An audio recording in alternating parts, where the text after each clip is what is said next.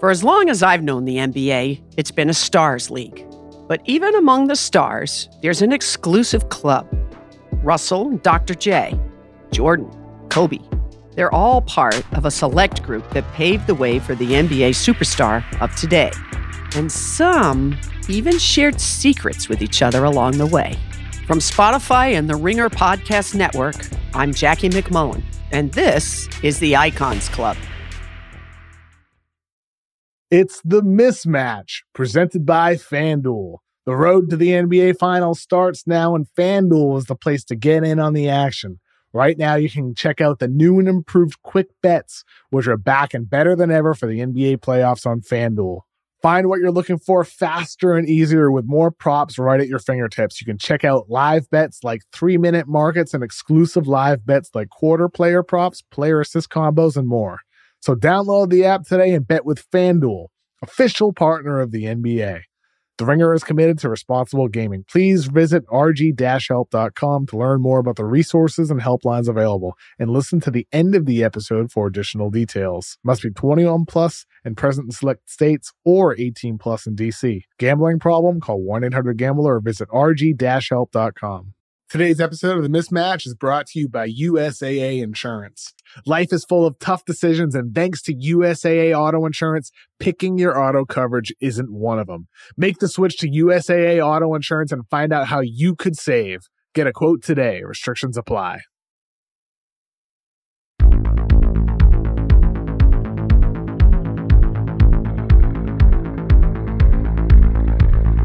Hey, it's Kevin O'Connor. Thank you for listening to The Void. Today we're bringing on Dan Devine from TheRinger.com, who wrote a great piece about the Dallas Mavericks and Luka and Dinwiddie and how that team has been thriving since the Porzingis trade. We're going to talk about a lot of news. We got some injury news with Ben Simmons, with Steph Curry. We're talking about the Rookie of the Year race. The guys who aren't quite in the race, like Jalen Green and Franz Wagner, but are having great rookie years.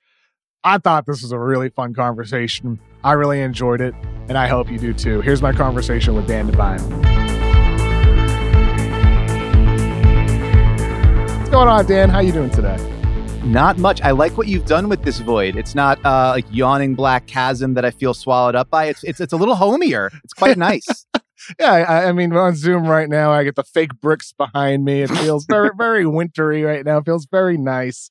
Uh, and we have so much to talk about today. I want to start off with the Dallas Mavericks before we go around the NBA talking about some of the latest news. We got Steph news, Ben Simmons news. Uh, we got a lot else to talk about. But let's start off with the Dallas Mavericks. You wrote about them on the ringer.com yesterday. Uh, since Spencer Dinwiddie's debut, the Mavericks are 10 and 2. Uh, and since Luka began to explode in mid January, they're 21 and 7. Since New Year's Eve, they're 27 and 8, the second best record in the entire NBA behind only the Phoenix Suns. Dallas has been great for a really, really long time, but right now they're even better since that break, since that KP trade. Dan, how have the changes to this Mavs roster fueled this surge by Luka and what's happening with the whole team right now? Well, I think it's sort of like they. Uh, you understood at the beginning of the season that the idea was we have to figure out how to democratize this offense. We went all in on all Luka during last last playoffs, and uh, we saw that at a certain point there's it wasn't going to be enough for us. And we have Porzingis. We've got everything invested in Porzingis. We've got to figure out how to feature him and kind of spread the wealth. But it feels now like a little bit like they've just decided instead of trying to make a sports car or a, a race car into also a minivan, we're just going to make a really fucking good sports car. Like we're going to be like as we're going to open things up one big at a time. Uh, you know, shooting all over the place, multiple ball handlers, multiple creators, and m- give Luka the space to cook. And obviously, I mean, it's not a revolutionary idea. We've seen this sort of stru- construction work really well with guys like LeBron and Harden in the past. But it's like if you give a guy that's that good at that many things space to do it, and then all the defensive attention has to go to him, it makes life easier on everybody else too. So it's a construction we've seen before, but he seems more comfortable in it and like he's more, you know, confident in who's around him. He's he seems to have meshed with Dinwiddie really well. So it's like it opens up the floor. They the the defensive underpinnings of what's made them good. A lot of that happened with Porzingis off the floor, so it's not like they've had to re- readjust too much in that capacity. So they just wind up looking like a team that's playing instead of trying to be something it wasn't, playing as the best version of itself more often. That's a great way to put it. They they've almost embraced just that, you know, heliocentric. Give the ball to Luka and get out the way. right. I mean, you had this the stat in your article that he's possessing the ball for 10 minutes per game, which is something that we've really only seen from a guy like in the 16-17 season with Russell Westbrook. And and yet though, having Dinwiddie and having Brunson having two guys who can handle the ball, make plays, allow Luka to come off some of those dribble handoff actions to get the ball off movement rather than dribbling it up. Like it, he's possessing the ball more and they're leaning more into it. And yet it feels a little different by, by having those guys around him with the way they, they share the ball. Totally. I mean, the, the difference is if he's catch, catching it off one of those handoffs coming out of the corner, he's already on the move. He's already got a head start. The defense is already reacting, as opposed to he gets the defensive rebound and they kind of plod their way up the court and everybody gets a chance to set up. He can do that. I mean, obviously, we've seen him unlock defenses in all sorts of capacities, but it, if you can make his life that much easier, um, the extent, I think that's the bet they're making. Yeah, the workload's nuts. You know, you, the, uh, the, the history of guys with like a 40% usage rate succeeding over the course of the postseason is not very great. You know, it's not a, uh, it, it's not the kind of distribution of, of assets you want to have. But if you're making some of those catches easier, some of those opportunities to attack easier, you're decongesting the paint so that basically every time he's in there, it's a layup, it's a foul, or it's a kick out to somebody that, that can knock down a shot or make a catch, beat a closeout and go. Like it just, it seems like even though he's ha- got more on his plate, it's easier for him to bear that burden. And I think what you see is it's, it was uh, kind of hilarious watching the Nets game seeing, and, and, I understand that Luka Doncic is one of the best players in the world, but seeing that the defensive game plan on him and on Kevin Durant was like almost the same.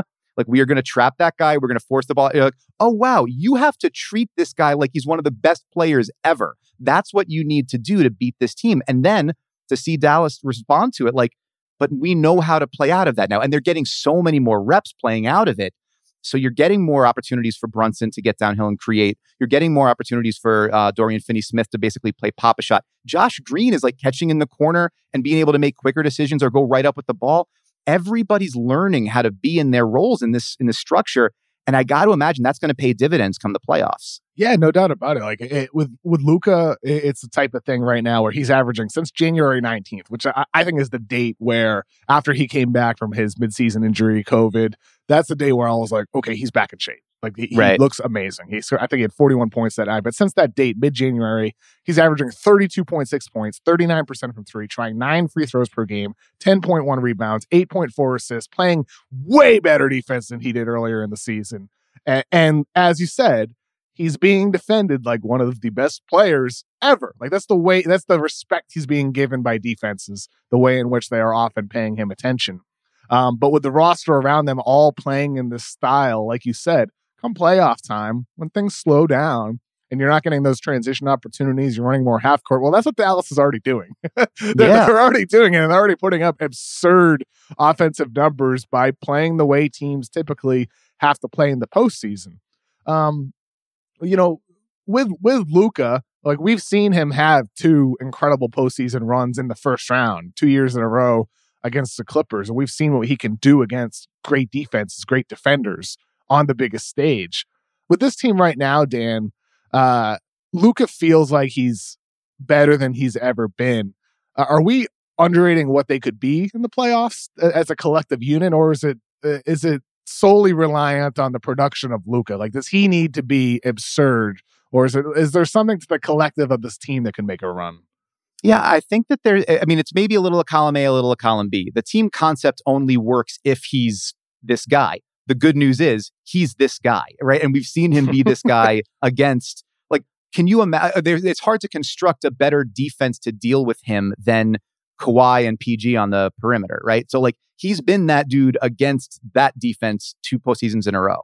And so what it comes down to then is do you believe that that A plus level guy with B, B plus ish talent around him that fits really well, can that beat teams that have two of those A guys or, uh, you know, a slightly higher, I don't know, A plus plus level guy or whatever? And so the construction, I mean, the, the obvious connect, uh, connect point of connectivity is Dallas did it in 2011 with Dirk and they had with a good defense behind him and role players that fit and who are like ready to, to rise to the moment. Another one might be, you know, Toronto in 2019. And like, I don't know. I mean, it, you can't necessarily draw the direct lines like Jalen Brunson is Kyle Lowry and, you know, whatever. You can't necessarily do that. The idea of if the fundamentals of the defense are sound, and I think they are. I don't think this is like necessarily smoke and mirrors for them to be good. Maybe not like best defense in the league like they were for a while, but good. If that's real and if Luka's real, then what you need is those guys, enough of those guys to make enough shots or enough plays on the ball. And like, you know, we've, we've seen teams in the past when their big number one guy goes off the court, they just completely crater. Well, now if you have Dinwiddie and Brunson able to run together, and they've been doing pretty well with that, with the, the limited minutes they've had, the two of them on the court with Luka's sitting, the offense has pretty much stayed afloat. If you're like level in the non Luka minutes and you can go nuts in the Luka minutes, yeah, I mean, why not Dallas at that point? And so obviously matchups are a huge part of it. And, you know, the, the top six in the West is going to be absolutely brutal, especially as people get healthier, you know, hopefully, you know, knock on wood and oh, knock yeah. on the, knock on the bricks behind you and everything else. But like, um, da- I mean, it's hard for me to look at it and say, no, no, no, this is kind of fluky because yeah, even though it relies on Luka being a, a super high usage guy, we I believe he can do that. I believe he can do that against the best defenses well, that they're going to face. T- tell me this then. I mean, give me give me a quick yes or no to this question. W- would you be surprised if the Mavericks made it to the Western Conference Finals? No, I would not be shocked by that. I mean, I think the the the, the oh, one more, one more. Would you be yeah, surprised if the Mavs made it to the NBA Finals? Yeah. Why? I don't know why. I, mean, like, I don't know so why that's different gave, yeah, So I asked that question on Twitter.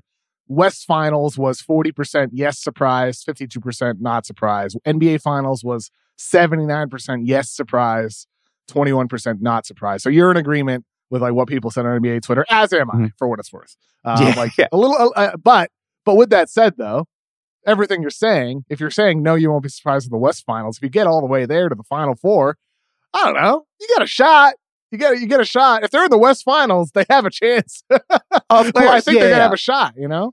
Yeah, and I mean, I, I, think a lot of it will depend. It depends on seeding too, right? Like, I mean, sure, matchups. Yeah, and so if you're talking like off like off the rip, if they got to go, although I guess we, what we're saying, if they're if they're in the four five series, they get past, you know, if that's Utah, then they go to deal with Phoenix in round two. So I guess like it's not necessarily more surprising if they beat Utah, if they beat uh, Phoenix in round two, then I guess you wouldn't necessarily say they're like not they kind of have to be considered the favorite for. So I don't know. I guess the answer is that's maybe like motivated reasoning on my part. I'm like, no, no, no. I think it's like I can be fair. I can be like, yeah, it wouldn't surprise me there, but I'm not going to be like, yes, they're going to win the finals because I am a tepid takesman, Kevin O'Connor. Maybe that's the problem here. I have not. I, I don't have the courage of my convictions, even after having written all that about Luka and the Mavs. well, I mean, uh, the way I look at it is. Dallas can beat Utah. Dallas can beat Memphis. Dallas can beat Denver, though though Jokic is, is such a, a challenging matchup with his size against that leaner, smaller Mavericks front court, that it really depend a lot on the health of Murray and Porter Jr. But like I think with those guys or without those guys, I, I lean Denver. Um, but that's the type of series that could go seven. But I I not I would not pick the Mavs against a healthy Warriors team, but we'll see if they'll actually be healthy with the the Steph Curry news on indefinitely. I would not pick them to beat the Suns. The Suns have Dallas's number. Phoenix is 6 and 0 versus Dallas going back to last season, but those games have been close. It's not like they've all been blowouts. And also, the Suns haven't faced these Mavs, these smaller, spacier, scarier Mavericks. So I I can't I can't I, I might be surprised, but I can't rule out Luka pulling an 07 LeBron. LeBron was 22 when he led the Cavs all the way to the finals and they got swept by the Spurs. Luka's 22, playing the best basketball of his life, 32, 10 and 8 for two straight months ever since he got in shape, 32, 10 and 8. And his team looks better than it ever has. It looks like it fits better than it ever has for a guy that just went toe to toe with the Clippers two straight years with worse rosters and a broken KP. So I'm warning everyone now you can't count out the Dallas Mavericks. You can't count them out. Yeah, I, t- I completely agree with that. I think that's the thing about this the West that's going to be so nuts is like I think you can make you could sort of cut and paste or find and replace every team in that discussion. Like it would not surprise me if any of those top 6 made it all the way there. Like sh- I mean, it would not shock me, I should say. Like surprise, sure. I, you know, the, the as you get further down the bracket, it's a little bit dicier, but I mean, I can you could see obviously the Suns are the favorites and they deserve to be that. It wouldn't stun me if Memphis did it because this is now you're talking about like a young team, but a young team that has gone through the ringer a little bit, has uh experienced taken its lumps the in like playoff aga- adjacent no, teams. no pun intended. oh no, all puns, all puns intended, always. Um, but like they've gone, they, they, they, you know, they've played through the play-in tournament. They won the play-in tournament. They made the playoffs last year. Like that whole young core had that experience. And then, similar, you know, you're pointing to Dallas's record for the last few months. Basically, since the first 15 or so games of the season, Memphis has just been this good. Like they're not. It's not like they got hot at the right time. They've been awesome since like they were. I think they were eight and nine, and then they've been incredible since. And so there's the que- there are questions about a lot of these teams, but there are also so many potential answers and so many people that could go on a heater and carry somebody for like three weeks. So, I mean, all that to say, I'm pretty friggin' sti- like, like, excited about what that's going to look like because I think it's the opportunity for a lot of these like young guys to put their mark on something and make an advancement. And, you know, when we've had those chances in the past, it's re- led to some pretty special postseasons. So Dallas could absolutely be part of that. So could I think a handful of other teams. And that's kind of what makes it pretty exciting. Yeah, no doubt about it. I mean, like even whether it's part two with Devin Booker, whether it's if Jamal Murray were to come back with Denver and have more opportunities to shine, KAT his first time, assuming the Wolves get in. I mean, like if they get through the play-in, or even they, if they were to move up to the sixth seed, but like whatever it might be, a lot of young guys are gonna have opportunity. Never mind, like some of the rotation guys, like on the Warriors or Kuminga. If Moody gets a night, you know, like guys like that, I'm very excited about, even besides the Ja Morants of the world and Luka too, because this is for Luka an opportunity to get past the first round for the first time. One last question about Luka before we move on. Uh, why is the guy who's averaging 28, 9, and 9 not a serious MVP candidate? Is this just a, is just this a testament to Giannis, Jokic, and Embiid are another level, or are we kind of overlooking the fact that a guy averaging 28, 9, and 9 on the second best team in basketball since December 31st is, is for some reason just not being mentioned in this. So like, I'm just curious about your thoughts. Yeah, I, I mean, I think part of it is definitely that that top three feels like it's kind of trapped in amber. Like in whatever order you want to arrange those guys. Should they I think be? that- Should they be though? With a 28, 9, and 9 guy. Um, I mean, okay, it's a fair question. I think that the, the the consistency of those like those first two months did happen, you know, and so With some of that coming you know, in out of shape, little chubby, you know, missed time. He has missed more games than those others. Yeah, so there, I mean, there, there's a, a, a consistency of resume component to it, um, and and if it's a, you know, the longevity of the, you know the the full season, I think there's that aspect of it. But uh, there's also, you know, uh, he's he deserves credit certainly for what Dallas, you know, his his role in Dallas's uh, evolution on the defensive end. You know, he's playing a bunch of minutes on a, still good defense. I think, you know, if you look at it, obviously bo- if you're considering both ends of the floor, I think you would put Giannis and Embiid over him in terms of what he can mean. And then uh, obviously all the numbers on Jokic continue to say better defender than everybody gives him credit for. And I think maybe less so with Luka. But if you're like, it's like the all the holistic all around component of it. I think those guys for their full resumes and um, you know including the defensive end and all that kind of stuff are probably going to wind up ahead on a lot of scorecards. But if you're just talking best player, I mean, he has an argument against basically everybody else in the league right now. And that is an, it's an, so I mean, all that said, I'm betting you find him on more like fourth and fifth uh, spots by the end of the season. Like as Steph falls off of some ballots, perhaps because of injury and, you know, a, an extended stretch where he was uh, lesser than he was earlier in the season without Draymond. You know, maybe DeRozan falls down a little bit as the Bulls, you know, have struggle.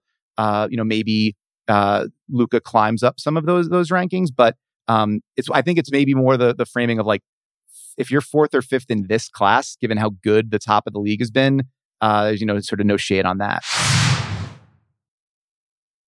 Today's episode of The Mismatch is brought to you by Hulu Plus Live TV. Looking for a better way to watch live TV? Stream your favorite sports and shows over 95 live channels with Hulu Plus Live TV. Get access to Hulu's entire streaming library, Disney Plus and ESPN Plus, all in one plan. Start your free trial of Hulu Plus Live TV today. Live TV plan required, restrictions apply. Offer valid for new and eligible returning subscribers only. Access content from each service separately. Learn more at hulu.com.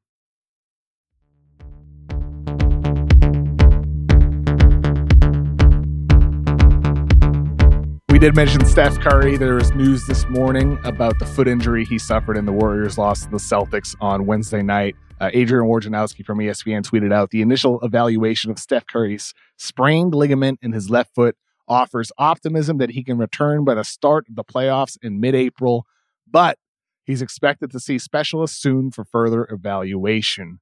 Dan, um, this is one of the reasons why we're talking about can Dallas go all the way? Can Memphis go all the way? Could Denver go all, all the way? Because the Golden State Warriors this whole year starts out without Klay, Clay Thompson. Then he comes back and Draymond's out. Then Draymond comes back. They play a game together. They hug at the after the win. It's beautiful. I feel so great. Uh, my life is amazing. I'm watching Steph, Draymond, and Klay Thompson on the court together again. And then this happens. I, I I picked the Warriors to go to the finals before the season. I changed the Suns mid year. I don't think I can go back to picking the Warriors to go to the NBA finals. It just feels like it could be one of those years, man. Yeah, I mean the, the fact that it was what is like a, a, a thousand and five days for them all to get back on the court together, and then now right away it's going back to it is such a such a bummer. Um, I mean it's just obviously the optimism that Woj talks about is is wonderful. You know, you'd love to see uh, Steph use it. I mean, maybe this is like a time for him to, you know, get a little bit fresh legs after, you know, carrying such a huge load all season. And if he's able to rehab and kind of rest and come back to it. But you'd, you'd imagine, I mean, just given how their offense has struggled when he's been off the court for much of the season, I think it's like 7.5 points per hundred or something worse with him off the court, which is a huge, huge gap. Um, you know, even now, obviously getting Draymond back, getting Klay back, uh, you know, Jordan Poole can play some of that role. You know, there, there's there's more options in terms of how to try to plug the gaps, but there is no replacement for Stephen Curry. Um, if you are likely to not now, this you, have to imagine this drops them down out of the two spot. You know, if Memphis is able to keep keep rolling with a softer schedule on the yeah. way back and returning to health. So. You figure so. that. so then, so then this yeah. lines it up where you're looking at either a, at a three six of, or you know maybe uh for the. I mean, there's enough of a cushion between them and Utah, but like three and a half, three and a half with you know ten to thirteen games left for every team in the NBA. It's not impossible, but yeah. I mean, with no with no Steph though, woo, I mean, you can't rule anything out, especially if Utah or Dallas, especially Dallas, just keeps on rolling. Yeah, so I mean, then you're you're talking about an opening round series against uh, you know Denver, Dallas, or or you know Utah, depending on how on what the slide looks like. And if you're guy going into that with a less than 100 percent Steph, and you know Klay has been you know has been great uh, at times, and then obviously had some struggles as he's come back from you know two two significant seasons off of injury. Like everything, everything is now on the table. Like if uh, the I've been saying when I talk to people, I think that the spread of potential outcomes for Memphis is probably the widest in the conference. Like I wouldn't be stunned if they got bit in the first round. I wouldn't be stunned if they made it all the way to the finals. Oh yeah, this injury for Steph maybe introduces them into that kind of conversation. Yeah, I mean, it, and in a way, it almost makes me think about just how much of a it, increases the disappointment for a team like the Lakers, where like it's open, it's open right now. The Suns are the favorite in the Western Conference, but besides that, it's wide open. And if you had a a healthy AD and a Russell Westbrook who was either shooting jumpers at his career averages or just not at all, uh, you know, you'd be in, in better shape than the guy who's shooting 11% from three and 20% from mid range since the All Star break. Like he's in his own head. He is the yips. Um, but ultimately, though, like it is what it is. And it's these other teams that are going to seize this opportunity to potentially make a deeper run. And not having Stephen Curry, man, man, like I, I, I, like it could be bad down the stretch of this season. And if he were to miss time to the postseason, obviously they're likely going to be an early out. Um, but it's just like for me more than anything, it's just it's just sad. Like I was I was personally really looking forward to watching, you know, Steph, Draymond, and Klay play down the stretch of this season. You have Draymond after the game the other night on on the Warriors broadcast. He's like, "We're going to win the championship." Um, you know, and it's just like you're not going to win the championship unless you have all three of you guys. It just sucks. I'm just very disappointed by it. Uh, moving on to another injury, Woj and, and Ramona Shelburne reported on ESPN that Ben Simmons has a quote ir- irritation of the L4 disc of the lower spine, and he received an epidural shot in his back. Um, the Nets said that, that he hoped he'll be back the last couple of regular season games before the play-in or the playoffs begin, but with only 12 games left right now, The Nets are three and a half back from the Cavs for the sixth seed, and they're three and a half back from the Raptors for the seventh seed. So the odds are, as we just said with the Warriors, it'll be hard to slide down for Golden State. It'll be hard for Brooklyn to move up with so few games remaining, but they're only one ahead of the Hornets, one and a half ahead of the Hawks. So unless Eric Adams, the mayor of New York, changes laws there with the mandates, Kyrie's only going to play three of the remaining 12 games for the Nets. Eight games are in Brooklyn.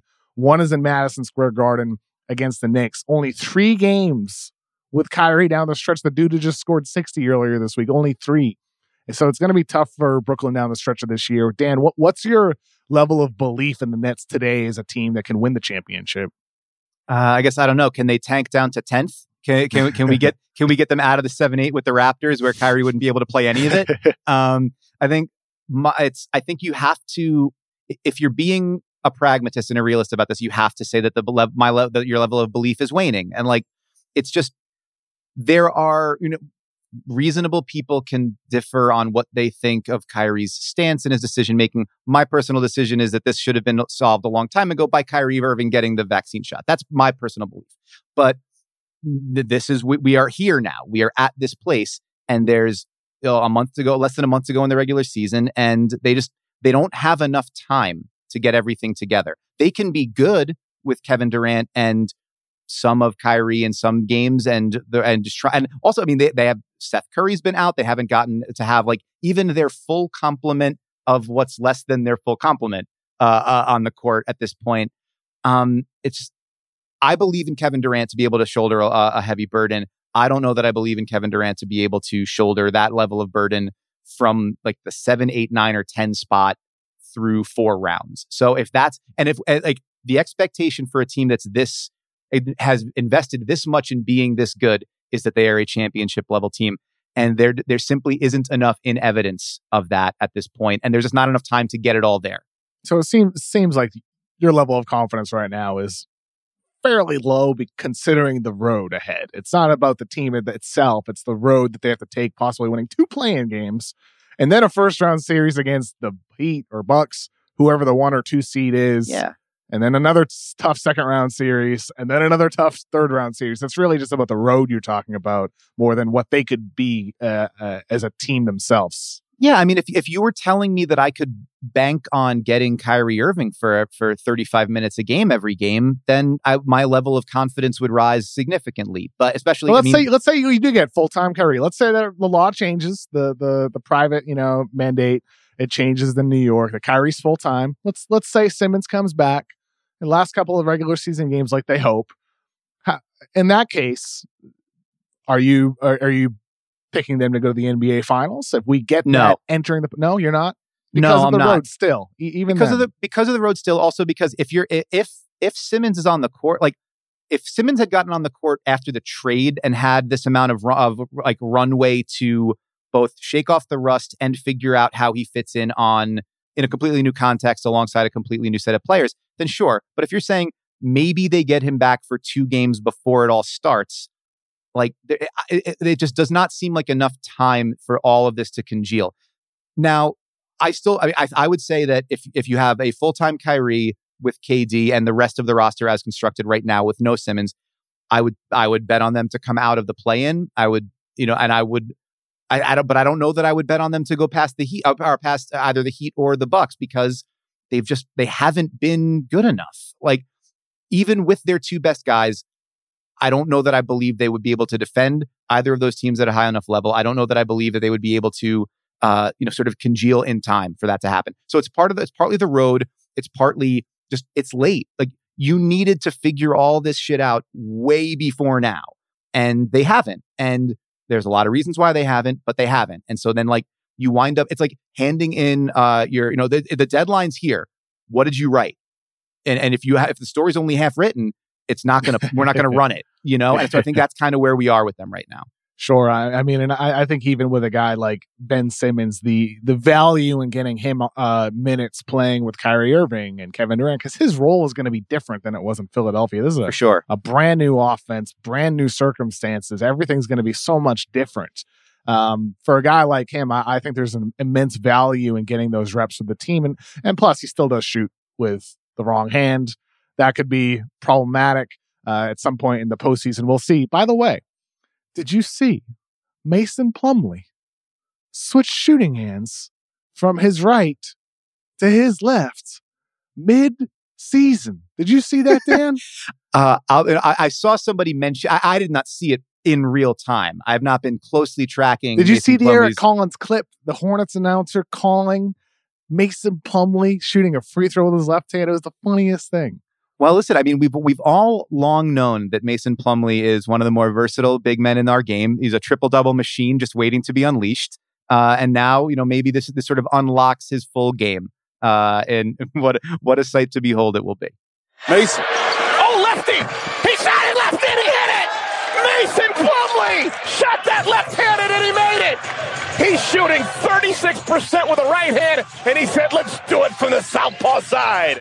With the Suns, they're eight and four without Chris Paul. What have we learned about them without CP3? Uh, that all of the sort of like fringe discussion about how ultimately it's about how CP3's leadership has uh, lifted all boats. It's like maybe just give a little bit of respect to the other dudes too. Like no no no no shade on Chris Paul's leadership, which is you know uh, estimable in its own right. But like Devin Booker's this fucking good. DeAndre Ayton is this good. Mikal Bridges is this good uh, Cam Johnson is this and is this good? And talk about guys that are going to get bags. Like Cam Johnson is this good and has uh, and like the space that was created through Paul's injury, they have all expanded to to fill. And um, I think it's a testament to uh, those guys individually. First off, and, and and and honestly, to Booker more than maybe uh, you know more than all, like you know, first among equals there because this was happening before CP got there, right? You know, we watched the bubble, we saw that, and even like the first couple of months before the bubble, or the last couple of months rather before the bubble, that lineup with Oubre in the middle as opposed to Brid, it fit. It made sense the way that that construction worked with Rubio on the ball instead of Paul.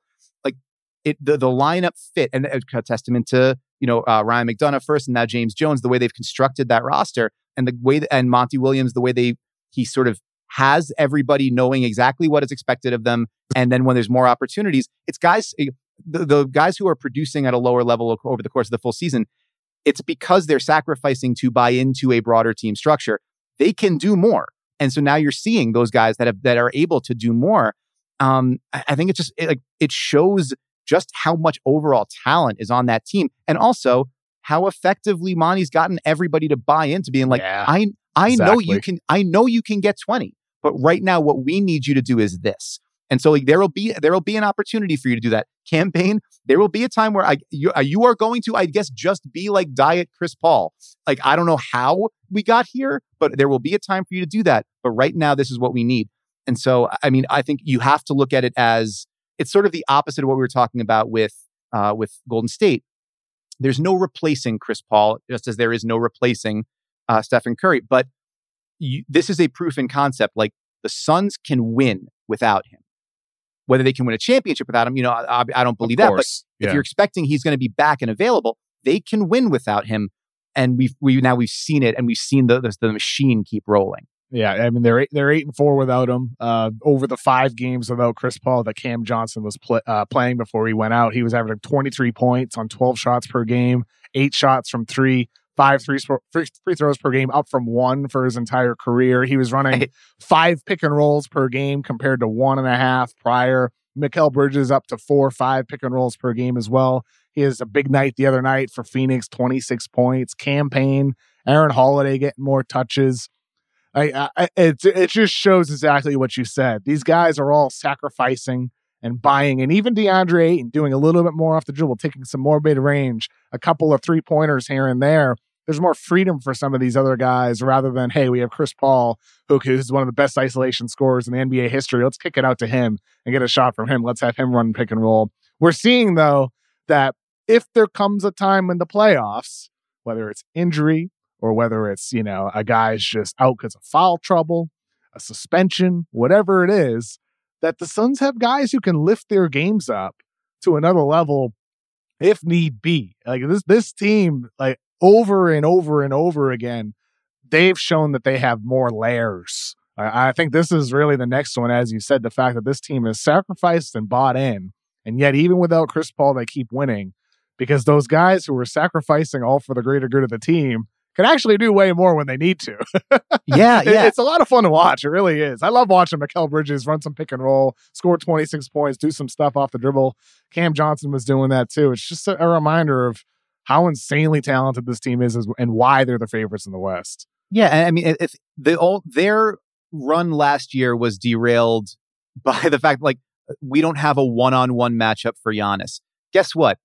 Basically nobody else in the world has a one on one matchup for Giannis, right? So if you can't just find that guy or create him in a lab, what can you do? Well, we're going to do all the things that made us awesome last year even better. And then we're just going to tinker around until we get to be like 10 deep with guys who can, who have, have filled larger roles elsewhere, who have experience in the playoffs, and who we're going to be able to trust in different circumstances. And then we're just going to be like, well, we think our young guys that keep getting better, which they do year after year, like it's the best Booker we've seen. It's the best Ayton we've seen. It's the best Bridges we've seen, so on down the line. Like, we're going to trust that those guys are just going to be able to elevate their games even further. And, you know, it was funny you were saying, you know, they, you know, it, this, it's wide open. There's no, you know, no one thing. I'm like, don't let the guys from the timeline hear you say that. They're gonna, they're gonna come after you if they hear it. Um, but uh, it's, it, it, you have to come away from it feeling like, I don't know where the holes are that you're going to be able to poke through them, and it's going to be awfully tough for, for some team in the West to like ram through them uh, coming from that one spot. I want to talk about uh, a young team that's not good right now. Uh, something Devin Booker used to experience now is being experienced by Shai Gilgeous-Alexander. Check the segues on this kid, man. Incredible.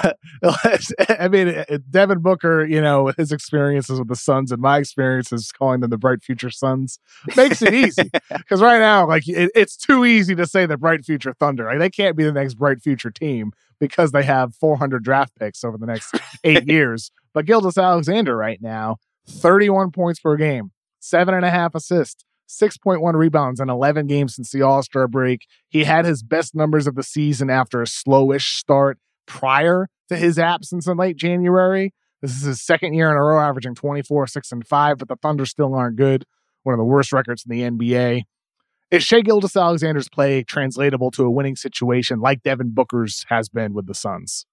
Well, I, th- I definitely think so because I think it's it's a level of uh, it's not dominant or overwhelmingly ball dominant in a way that doesn't leave space for other people. I, I think that there's he's he has obviously developed his own his own ability to get his own shot more than he's been like a true facilitator. But he's that is still part of his game. He's still able to do that. And I, to the point where I think the analog might be a little less like someone like Booker and maybe more someone like Ja, because the it's all built around rim pressure, right? It's all built around his ability. Now he doesn't do it at a thousand miles an hour like Ja does, but the way he gets to the rim, he's averaging 24 or 23.9 drives to the to the basket a game. That leads the league. It's more than Luka. It's more than Ja. It's more than everybody. Because even though it looks like he's that there's like the herky jerky kind of start stop, he's able to get there against everybody, even on a team where you pretty much know you've got to throw three guys behind in front of him to be to be able to keep him away. He's still getting to the rim, and so what I and what I imagine will be likely, or the the the, the framework there is all right. With Ja, it was like we know he can get to the rim, we know he can throw, he can sort of pass guys open, we know he can be that sort of north south creator. Let's surround him with guys who can shoot and run with him and the Thunder are working on that. It's it, it, there are it's not as easy as just saying like I'm just going to pluck this one. You got to hit a lot of home runs in the draft. You got to be able to nail some of those those lower uh, first round selections, things like that. But there's obviously no shortage of opportunities for Sam Presti to be able to do that with the the bushel of picks he's got coming up, and with some of the talent they've already got in house. You know they've already they've hit on Lou Dort, they've hit on Josh Giddey. Uh, you know, the shot's not there for Giddey, but everything else certainly everything seems else. to be. Isn't it disappointing else. we're not able to see Giddey right now in the second half of the season? As soon as Daigneault announced Giddey's going to run our offense the rest of the season, boom, he's out. Yeah, yeah. I, I mean, and, and, that's you know, you talk about reps, and you know, the, the idea of someone like you'd love to see Simmons get the opportunity to it is at least you know it, figure out what the temperature is like when he's on the floor with Kyrie and, and KD very much the same with with Giddey because I mean they played earlier in the season, but the level that Giddey got to while Shai was out is different. And so then it's like, well, now how do we adjust? How do we uh, you know, tweak the the dials a little bit on who has the ball when, what actions do we run? If you are able to run Shai off of, you know, off ball more, does that open up with his shooting, with his ability to turn a corner and get downhill? What does that open up for everybody else? And to suddenly like Is it, you know, is Darius Bazley like expanding his game even further? Are you getting more out of somebody like Tre Mann? I know what I know your boy. Uh, you know, like there there are so many opportunities you've got. Trey to, like, Man's good, dude.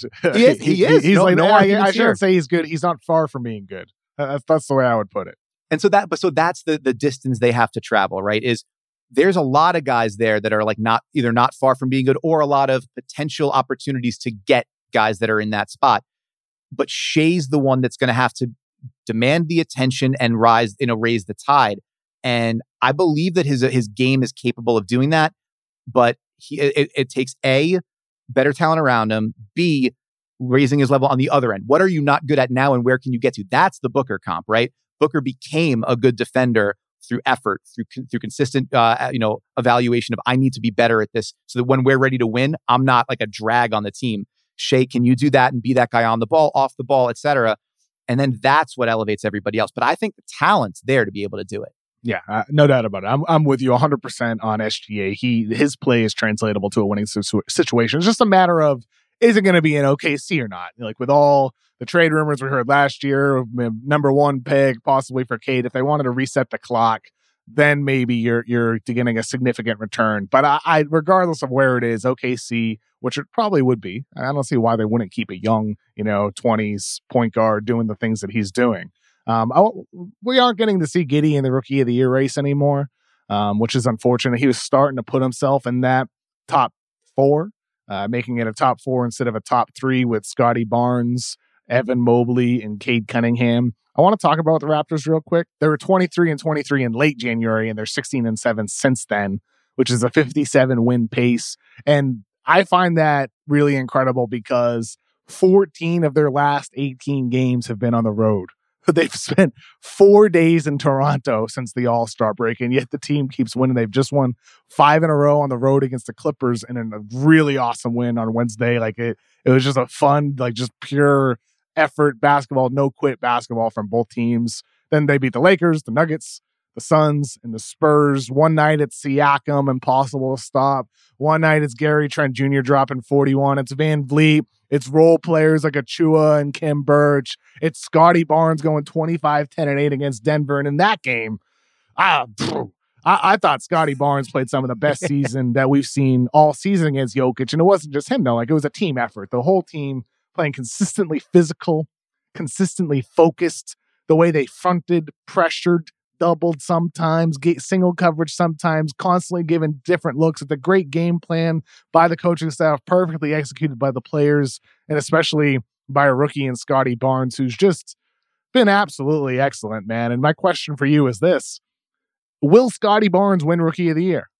Before I answer, I want to say it's it is endlessly funny to me that at the deadline when it was like, well, Toronto could really use an upgrade at center. What are they going to do? They're like, oh well, they'll go get a six foot eight guy with long arms who Yeah. not really a center, and they get Thad Young, and it's like we're just going to build the whole plane out of the exact same guy. Whole thing. He, yeah, he Clipper, Clippers can do that if Kawhi and Paul George come back. OKC is very clearly building uh, with with uh, length and, and size with playmakers in mind. With Giddey, even the Poku pick, if it, whether it works out or not, they're building big. Uh, other teams are doing that too, including the Raptors, like you said. But yeah, sorry. No, it's okay. Well, you, you're going to need uh, Poku to become about like two or three X Poku. We, we're going to need to expand him widthwise as, as opposed also, to height. also though, I like Poku right now. I like seeing him get stripped at half court by the Dejounte Murray. It's fun. yeah, it's, it's, it's, That- it's that's all fun. growth, right? It's all growth. development. It, it, it's fun to see that. It's also gonna. It's also fun when he's crossing people up as a set, lanky seven footer. Like Poku, Poku. I love watching Poku all the time, no matter how the results are. Exactly. anyway, a but Scottie giant- Barnes. It's a giant J.E. Skeets. Scottie Barnes. Okay, Scottie Barnes is um uh no, he's not going to win Rookie of the Year. Evan Mobley is going to win Rookie of the Year, but Scottie Barnes will probably sure? finish second. Yeah, I'm How, pre- how, I feel how pretty. sure?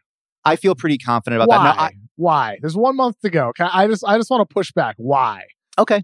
I think because the thing, the th- well, a there's like the the anchoring effect of like this was the way it was at the beginning of the season, and so we sort of like that. You know, the eh, the longer someone has the appearance of being in the lead, the more you think that they just have the lead. So I think that's part of it, and so in the minds of many voters, that will be like.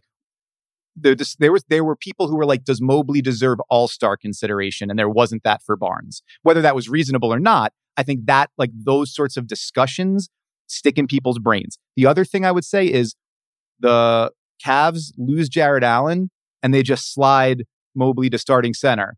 And they, they no, they have not been perfect since that happened. But the fact that he went from I'm the complimentary guy who plays off of the other big guy to like, okay, now I'm the starting center and we're winning games and I'm putting up big numbers and I'm doing it like as the rim protector and facilitator and a role guy. Like the all around of that on a team that nobody expected to be a playoff team, I think is what will carry that. You can absolutely push back and say all of that is also true of Scottie Barnes because the Raptors didn't, uh, people didn't expect that from the Raptors.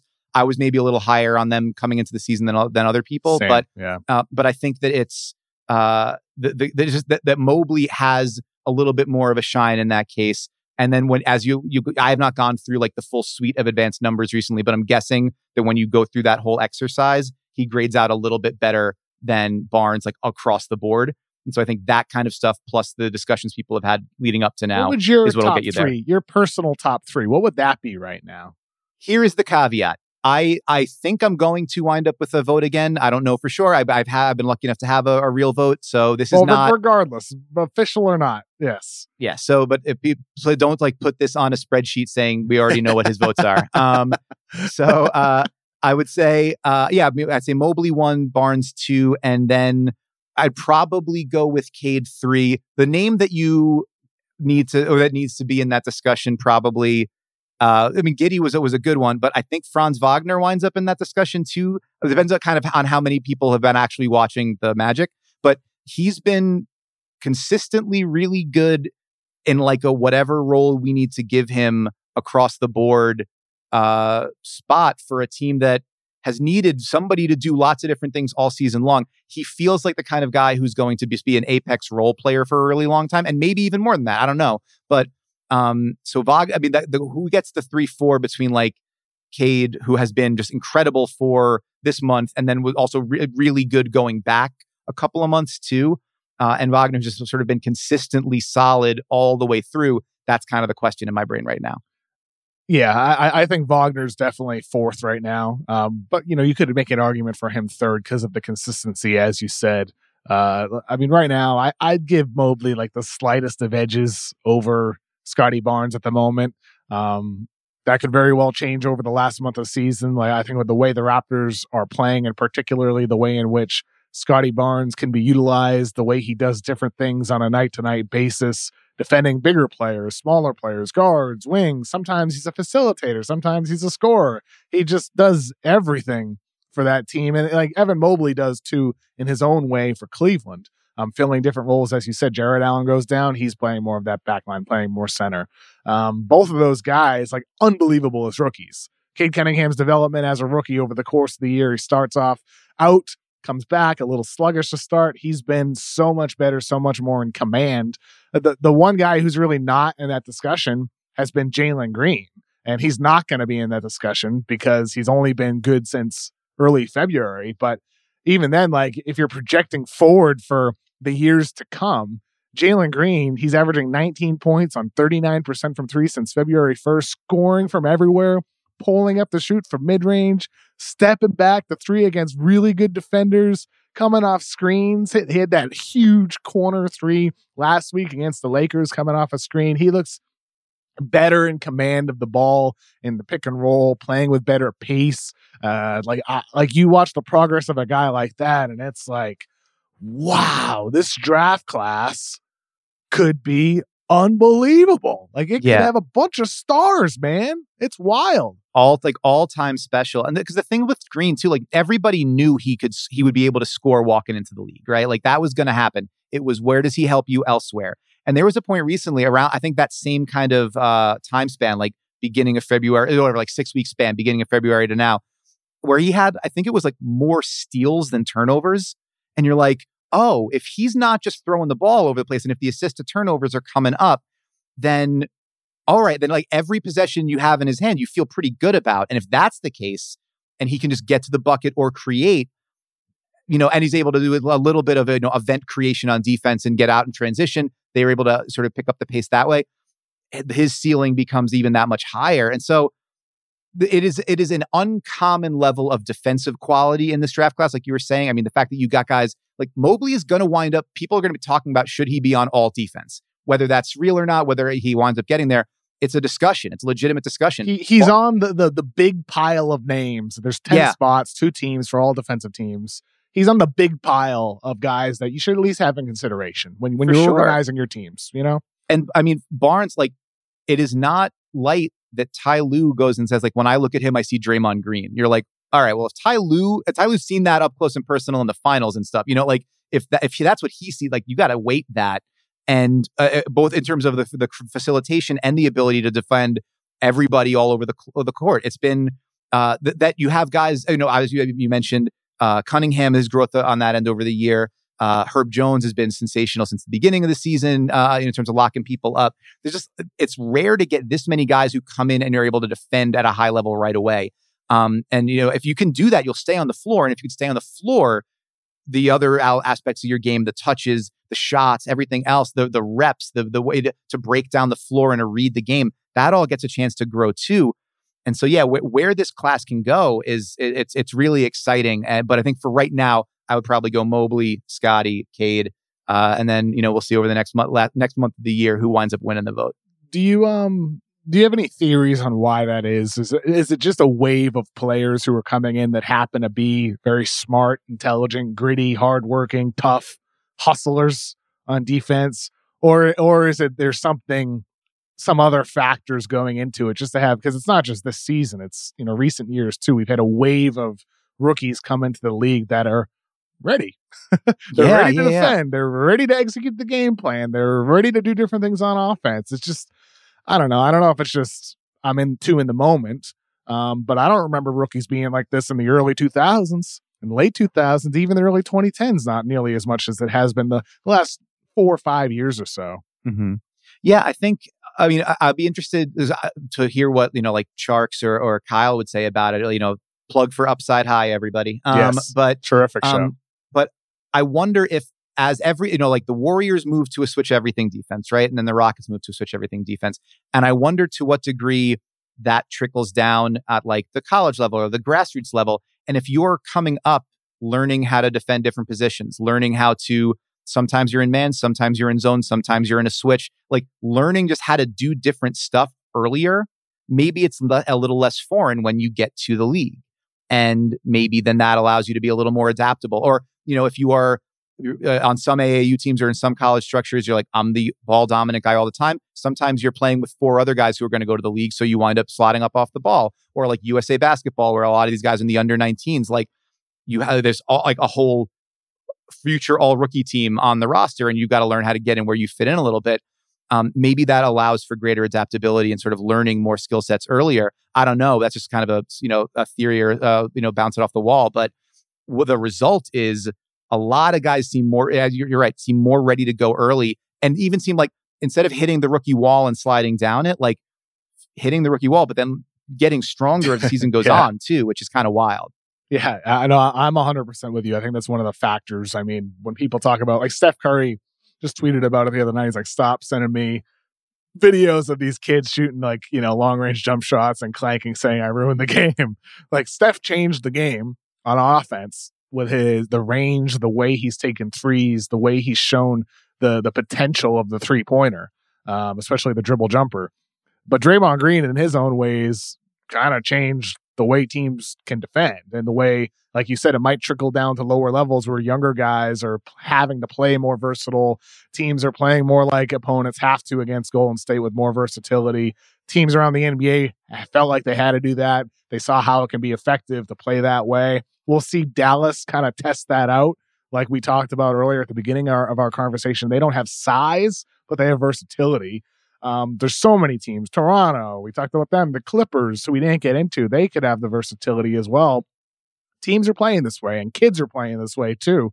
And I'm sure that that has to be playing into the way in which these guys are operating early in their in the NBA careers. And I'll tell you what, man, like I, I'm enjoying watching basketball now more than I have probably my whole life. Like the, the quality of player in the league, um, the depth of star talent, the depth of like good role players. Every team has something good to watch on it. There's something fun. There's something exciting. There's something that gives you hope. And uh, I, I, I, I can't think of a time in my life, a, a season in my life, where I could watch all 30 teams and be like, "Yeah, I'm having a good time," or "This is entertaining." Today's episode of The Mismatch is brought to you by USAA Insurance. When you're a homeowner in the military community, peace of mind is priority. And USAA Homeowners Insurance has the award winning service to give you just that. They'll help you protect your home and what's inside of it at the high standard their members have grown to expect. If you have to file a claim, the process is transparent and easy and you can do it all right in the USAA app. And they offer many discounts to help their members save. That could put your wallet at ease too. Visit USAA.com slash homeowners to learn more. Eligibility restrictions apply. USAA means United Services Automobile Association and its affiliates. San Antonio, Texas. This episode is brought to you by Anytime Fitness. We're not all professional athletes, but we all have health goals. That's why Anytime Fitness gives you access to personalized plans and support from a coach. Plus, you can track your training, nutrition, and recovery progress with the Anytime Fitness app just like the pros.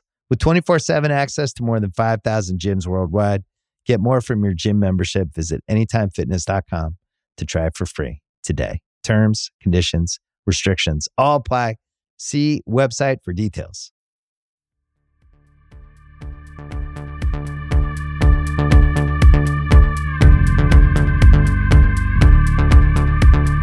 Even watching the Lakers fail uh, is very. it is entertaining to see LeBron James get pissed off when Russell Westbrook's missing a defensive rotation or you know, Carmelo Anthony's not helping on a drive inside of the room. I, I it's just like wow, it's something fun to watch with every team right now, man. See here, here, here here's what. Sorry, here's what Lakers I, fans. I'm just being honest. It's fun. No, it's, uh, here's what I will be paying attention to. Like the way that the Wolves just acted out against the Lakers last oh, night, where it was like man. just uh, like Pat Bev going off and KAT like making fun of the like, airball. Look, yeah, looking for the wind and like KAT getting fouled by LeBron and like cursing at LeBron as he walked away. I'm like, if because and like the Wolves are good, but they're not like this is not like the Suns being like we're going to joke on you because we beat yeah. you in the playoffs and whatever. This is like a middle like a, a team that they might see in the play-in. So like if yeah. LeBron, like the thing that I will be watching is A, is it now open season? Is everybody going to be doing this when they stomp on the Lakers? And B, the Lakers could see the, the Wolves again in the play in, right? Like that could happen. Is this like LeBron just winds up being like, all right, I am going to throw the gauntlet down on this. I don't know what, what, what else we can do this season, but I am going to make you pay for what you did. And like that, that will be entertaining in and of itself. But I don't know. Yeah, the, the comedy timing of Pat Bev and KAT last uh, night was was unbelievable it, it was fantastic. And uh, I'll tell you what, though, take your take your shots now. Yeah, while you can. Right. Yeah, while you can, because it may not last long. It really might not. Maybe AD comes back and he's 100% healthy. Maybe Russ is like, you know what? I'll finally listen to the coaching staff and LeBron James and and the podcasters and the writers. yes, pro- that'll, that'll be what it is. Ru- yeah, Russ will be like, that, you know what? I was listening to a podcast about me, and they, and here, this is what'll change yeah, my mind. Yeah. Oh, he's like, oh, I realize I'm shooting only 11% from three, but I'm shooting over 60% from the restricted area. Maybe I just shouldn't take some of these careless floaters and pull up mid range jumpers with 18 seconds on the shot clock. Maybe I should just pass the ball to somebody else. Maybe, I, know, maybe that's what you should do. Or he's like, you know what? I'm due. I hear that. I hear 11%, and I, I think that I'm going to shoot 90% for the rest of the way. Boy. Like I, I, like you keep you keep keep an eye on LeBron. Like when Russ shoots, I, I immediately my eyes dart to LeBron. Right, immediately. he, he knows. He know he knows when he talks about his quote about uh, well, Lakers fans can react however they want to. They know good basketball. They know bad basketball. He is 100% talking about Russell Westbrook. 100%. we this is the guy who said it's time to fit in or fit out. He's oh always had these God. passive aggressive things that he does or tweets or says. This is who LeBron has been. It's it's his way of publicly saying stuff like that. Right or wrong, however you agree disagree, it doesn't matter. That is 100% about Russ. And I I just wonder I, I think we're at the point where this locker room for the Lakers is just straight up broken it's just broken. I I think my theory, this is based on absolutely zilch, is that Russ is shooting for exactly the reason you said, Dan. He's trying to shoot through it. He thinks he's due. And it's also a pushback against the forces telling him, You're Westbrook, stop shooting. You shouldn't be shooting. It's kind of like a, just a, a last hurrah here of the version of Russell Westbrook that we've seen in the past. But I don't think this version of Russell Westbrook can exist moving forward in any winning basketball situation. Um, do you want your Knicks to trade for Russell Westbrook this offseason? uh, uh, no, no, I don't want that, Kevin. Thank you so much for asking, though. Uh, oh, how do you react if they do? Let, let's say Woj, you know, a couple months from now, you get a, a alert on your phone out of nowhere, like one of those things that's out of nowhere. The New York Knicks are in advanced talks to acquire Russell Westbrook from the Los Angeles Lakers. What's your first thought in your mind? Fuck. Um, uh, uh, I, I, would, I would say that would be my first thought, my gut reaction. Um, yeah, no, it's just, like you can't, you can't tee it up, Kevin, and say he can't exist in any winning basketball situation, and then go, how would you feel if your team traded for him? Well, that's maybe not, you, maybe you want a tanking year. Maybe that's what you want. Another I, one. Yeah, maybe. Yeah, well, just keep piling them on. I'm going to be 40. how many more of these can we add on before I see something good? Um, I would say, uh, and do this, you'll appreciate this. The thing that I want more than anything else is if they're going to be bad, I'd like to see them be bad feeding RJ Barrett ball handling opportunities and surrounding him with shooters. Because I want to find out if you can make RJ Barrett into a star, right? He's been moving in that direction for about two or three months. Higher usage, more ball handling, getting downhill to the rim. Put some shooters around him, give him a roll man, see what he can do. If we're going to be bad, let's be bad in a with a growth mindset, right? Uh, Russell Westbrook does not accomplish that goal unless he's the roll man, which I don't think that's going to happen. So uh, that is like that moving in that direction would make me uh, sad, but also this is this is we talk about growth mindset. I'm learning as I get older, and I have other things to, to, to focus on, like my children and my family and these things. Um, to decouple my happiness from the New York Knicks. It took me a long time to get here, hmm. but now I'm, I'm, I'm growing. I'm, I'm getting here. Last year was hard because it was like, well, now I do want to couple my happiness to the New York Knicks. And then very quickly this season, no, no, no, no, get away from there. Eject. Pull the ripcord. Get out of there. Um, you don't need to do that to yourself. And uh, Russell Westbrook, I think, would be a, would, would further allow me to view it analytically as opposed to investing my emotions into it. Well, I mean, maybe maybe there's a silver lining to that has has your fandom changed since you you know i mean you've been writing a long time now like ha, ha, with yahoo and now with the ringer has your Knicks fandom changed as a result of working in sports and all or is it like more you said becoming a father and having more responsibilities um but has, i guess has working in sports media changed your fandom I well, it's yes, but I think maybe not in the way I expected. In in part because like you know this. I mean, it's an every night thing during the season, especially, right? Like you are almost always watching something, you're almost always reading something. It, it's a pretty consistent input. So I am less likely now, like during the off season, to watch a Mets game or to check in on the Giants on Sundays oh, or yeah. to watch the Rangers during the, you know, during the, the, the next season or whatever else, you know, like the sort of peripheral sports. Like I'm I now mostly just watch NB, the NBA and very little else in terms of sports. Like I'll check in on other stuff sometimes, but I'm much more casual with that than I was where I was a diehard about everything because there just isn't enough hours in the day for it. And uh, the other part is, yeah, like it's one thing if you're like your you know your wife or your kids are like, what's up? What's the problem? Or what are you upset about? And it's like I don't know, like a, uh, this thing happened with work or the weight of the world or whatever. If you're like, I'm really mad because Thibs just won't play the right rotations, like your wife tells you, "Hey, get the fuck out of here." Like, no, all right, go go wash some dishes, go do some laundry, go play with your kids. Like, you cannot be carrying negative Tom Thibodeau energy into our family time together when you are not working. so, like, there, and I will say the, the funniest thing anyone said to me about basketball Tom, this season, Tom Thibodeau is ruining marriages in New York. That's what's happening. Well, man's no, a criminal. So the funniest thing anyone said to me about basketball this season, absolutely without a doubt, the first week of the season, I'm watching the Knicks, and if you remember the first week of the season, it was pretty good. And I look at my wife as she walks into the room, and I'm like, "Hey, they're pretty good." And she goes, "They're pretty good for now." They're pretty good for now. Don't like, don't r- get yourself all excited about it. They're pretty good for now. And so then, oh, sorry, the, the dog. Now, everybody, that's Luger. Um, but uh, yeah, Hi, Luger. Pretty, yeah, they're they're pretty good for now. don't get yourself all excited about it. And then two weeks later, she was, of course, 100% right, as she has been throughout our life together. So there we go.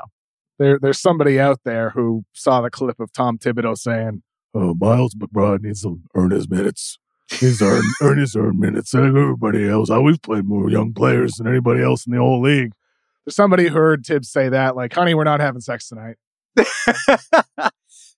well, just he's ruining marriages. I just That's can't. I, yeah, I mean, I, I, think if if if that is what's leading to the performance problems in the bedroom, and I, I would suspect there are other other issues that you should address, perhaps perhaps with a professional. But uh, but then again, yeah, I mean, I, listen, not for nothing. Knicks fandom in general should be addressed with a professional, uh, and I, I, don't know that I don't know that I'm qualified to be the one providing that sort of advice. Oh boy. I mean, I'll tell you what though, like you said, it's about losing and focusing on growth mindset. You do have you know, Jericho Sims doing some good stuff off the bench. Don't Obi- you do this to me, Kevin? Don't you sit there and try to try to tell me to get excited about Jericho? I'm, I'm, I'm, I'm, not. I'm not trying to get you excited. I'm, I'm, just listening to some silver linings, which you will be writing about on the Ringer.com. Silver oh, linings for the ten worst teams in the NBA. But the biggest silver King. lining. Uh, I, am plug. I'll plug in your stuff, Dan. You write so much great stuff for us. Uh, the Dallas article you wrote was awesome, but uh, like it was just so thorough. But um, with with the Knicks though, the biggest silver lining is RJ Barrett. Um, that guy has just been shredding for a couple months now. Uh, last last thing I want to ask you about is just about RJ. Um, where are you at with him? Like, what is his ceiling? Uh, where is he going in his career? What is RJ Barrett going to be based off the development we've seen from him through now three years in his career, and particularly the development we've seen from him averaging, you know, mid 20 point per game on greater efficiency the last two months. Yeah, I think it's encouraging to see that like he started the season playing off of Randle even more and and the, the jumper wasn't going. So then what did he do midway through the season? And Fred Katz at the Athletic had a great piece about it yesterday. Was like, I'm going to the rim. I'm just go I'm going to get downhill and go to the rim, get, you know, two feet in the paint, get fouled or get a layup. And that's what I'm doing basically every time or kick it out. I'm doing that every time. And he's like, I think like doubled his number of drives drives per game over the last couple of months. He's like, it's way up there. And so that is encouraging to me because it's like I've diagnosed a problem, and rather than just trying to do the same thing in the same way, I'm going to figure out another way to be productive. And that to me is like, all right, that's the kind of guy you want to be investing more in. You want to be giving him more reps, giving him more of the ball. Um, the fact that his, I mean, the three point shot has come back around. It, it's not at 40% like it was last season, but I think it was around 37 or so the last uh, couple of months. The the ceiling for me comes down to is there a way for him? Can he like figure? You know, I guess you can't like breed explosiveness into a player three years into his career. He just he doesn't finish well enough at the rim. When he gets there, the interior finishing is is, is a real challenge for him because he can't explode up through defenders. Getting he's better com- at drawing fouls, though. Right? Yes, yeah, com- he's combating that more recently by getting to the getting to the line more. And so, like, if you can't be a high 60s percent finisher at the rim, getting to the to the line seven times a game helps mitigate that somewhat. But it also makes it harder to just it, you are you are an easier as an easier check in that way. So if like, it's the getting to the line is great. Now, can you become an 80% uh, foul line shooter as opposed to a 70%? Tough to make those kind of jumps, but that, I think we're there with him. We know what kind of player he is. He's essentially like a down market point forward a little bit but who's who's got shake to his game, who can just create, who's run uh, capable of running pick and roll, who's capable of getting to the rim and the line. It's just you need all of those. Like he's made progress in all of those areas year over year, and it's just like it's one leap away from an all star, I think. But I but that's like the toughest leap to make. So I, I mean, it's exciting, but it's also like that is the it's a really hard jump to make. Uh, but I mean, the work ethic is there, so I wouldn't bet against it. Dan, I want the Knicks to be good. I want not as much good. as I do, Kevin. Not as much as I do. Yeah, not, I know definitely not as much as you do. Not not as much as any Knicks fan, but uh, I want the Knicks to be good. I, I like you. I think back to Bing Bong first night of the season. That video on the streets of New York, and just the smile that put on my face just to see Knicks fans happy. Um, like just a a rabid fan base of hardcore passionate fans that have been losing forever when this team starts winning again and like starts winning seriously, like not even not even winning like last year where it was like, oh my god, they're winning. Right. Yeah. I yeah, mean, yeah. winning in the sense that we have a chance to do something special and go a long way in the playoffs type of winning. We Mhm. could win the championship type of winning. When the Knicks are at that level, I I can't imagine what the hysteria is going to be like around that fan base. So I, I I'm just I look forward to when that day comes. It will come. We might be old and gray, I was gonna but say. it, but but but it can happen fast, dude. Like, can it happen fast? Has the NBA proven? If the NBA has proven anything to us, change can happen like overnight. Like from my fandom growing up, 06, 07 Celtics losing 18 games in a row. Then they get Ray Allen, and then they get Kevin Garnett, and then they start out like 30 and 2 that season, and they're a dominant force. And I'm having the best time of my life after rooting for only, you know, losing or flawed Celtics teams throughout my youth and hearing about, oh, they'll never be like the days of Larry Bird and McHale and Parish. Like I, I always heard that when I was a kid, and then they became great and they won a championship. And like I've I've seen, I grew up the most spoiled Boston sports fan. Like I could not have been born at a better time to root for the Red Sox, the Patriots, and the Celtics growing up. it's a good and thing you're a nice guy because it would make you insufferable otherwise. Oh, I mean, I was insufferable. You know, I was. I certainly was. On the forums I was on growing up, I was certainly insufferable. I was the the Boston. I was the masshole because I was the guy who uh, on the forum rooting for the Boston sports teams. I was lucky, um, but but like the Celtics were the one that one meant the most because of how bad they were and how great they became and how sudden it happened and and like my my experiences as a fan show what we're seeing today. You know, the Grizzlies get Ja, um, the Suns get Chris Paul. Uh, like think things can change really really fast for your team. And that that's that's the one thing that I look at with a team like the Knicks, and I'm like, I don't know when it's going to happen. Sure. It might not happen this decade, but it could. And it can happen really fast. And I, I just look forward to that day to come because uh, Knicks fans remind me of uh, a crazier version of me when I was younger. well, I appreciate I appreciate those well wishes. There's a lot of years in this decade left, man. I don't know. Hopefully, hopefully sooner than think, not this do you think we decade. finish this decade? uh, I, well, I don't know. I mean, in the in the time in the time we've been talking, it might already be 2032. That's right. Dan, I really appreciate you joining the void, man. This is great. Thanks so much, Kevin. It was very nice of you to ask me. Thank you for listening to this week's episode of The Void. A big thank you to Dan Devine for joining and to Jessie Lopez for producing. Please give us a five star rating on Spotify or Apple Podcasts, wherever you're listening to the show. It really does help. Really appreciate listening. I'm looking forward to Friday and Tuesday with Chris Vernon. Two more episodes of The Mismatch coming up. And then next week's episode of The Void, which will run on Wednesday for sure.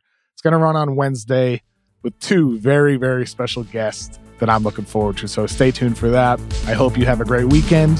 Thank you for listening again. Have a good one.